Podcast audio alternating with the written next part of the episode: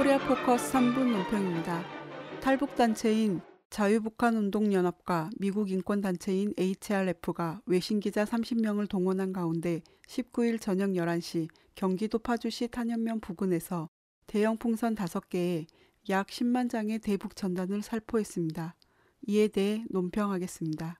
첫째, 미국은 우리 민족의 문제에 내정 간섭하지 말아야 합니다. 이미 알려진 대로 탈북단체나 대북 매체들의 가장 큰 자금줄은 미 국무부이며 CIA가 깊이 관여하고 있다는 것은 주지의 사실입니다. 미국은 해마다 수백만 달러를 국내 탈북 단체나 대북 매체 등에 지원하고 있습니다. 이번 대북전단 살포에 직접 가담한 미국인권재단도 자유북한 운동연합의 영화 디 인터뷰가 담긴 DVD와 USB 등의 물품과 자금을 지원하고 있는 것으로 밝혀졌습니다. 미국은 인권의 탈을 쓰고 탈북단체에 자금을 지원하는 노골적인 내정 간섭을 당장 중단해야 합니다.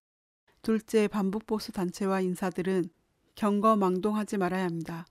대표적인 반북 인사 박상학과 자유북한 운동연합은 대북전단 살포 이후 20일 용산구 전쟁기념관 앞에서 미국 인권단체와 공동 기자회견을 갖고 3월 중순부터는 드론을 활용해 전단을 살포하겠다며 향후 계획을 밝혔습니다. 반북 보수 단체들은 위험천만한 키리졸부 독수리 미남 합동 군사 연습이 예정되어 있는 3월에 전단 살포를 강행하여 어떻게든 북을 자극하고 코리아 반도의 긴장을 고조시켜 기어이 전쟁의 불집을 터뜨리겠다는 헛된 망상을 버려야 합니다.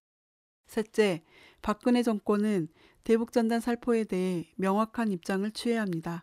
하지만 통일부 당국자는 20일 기자들과 만나 대북전단 살포는 기본권인 표현의 자유 영역이라며 강제로 규제할 수 없다는 기존 입장을 반복했습니다. 이번 전단 살포와 관련해 새정치민주연합은 얼마든지 막을 수 있다며 정부의 적극적인 대응을 주문했으며 새누리당도 남남 갈등이 격화되지 않도록 사전 대비책을 세우는 것이 필요하다고 언급했습니다. 현재 야당과 여당, 국회와 법원도 대북전단 살포 제재를 촉구하고 있는 만큼 박근혜 정권은 불난 집 팔짱 끼고 불 구경하듯 외면하지 말고 적극적인 조치를 취해야 합니다. 대결과 갈등을 고취하고 남북 북남 관계 개선을 가로막는 대북 전단 살포는 무조건 중단돼야 합니다. 도발적인 대북 전단 살포가 계속되는데도 남북 관계 개선을 바라는 것보다 더 큰 착각은 없을 것입니다. 박근혜 정권은 최대 정치 위기를 벗어날 수 있는 유일한 출로가 남과 북의 화해와 협력, 통일로 나아가는 데 있음을 명심하여야 할 것입니다. 코리아 포커스 3분 논평이었습니다.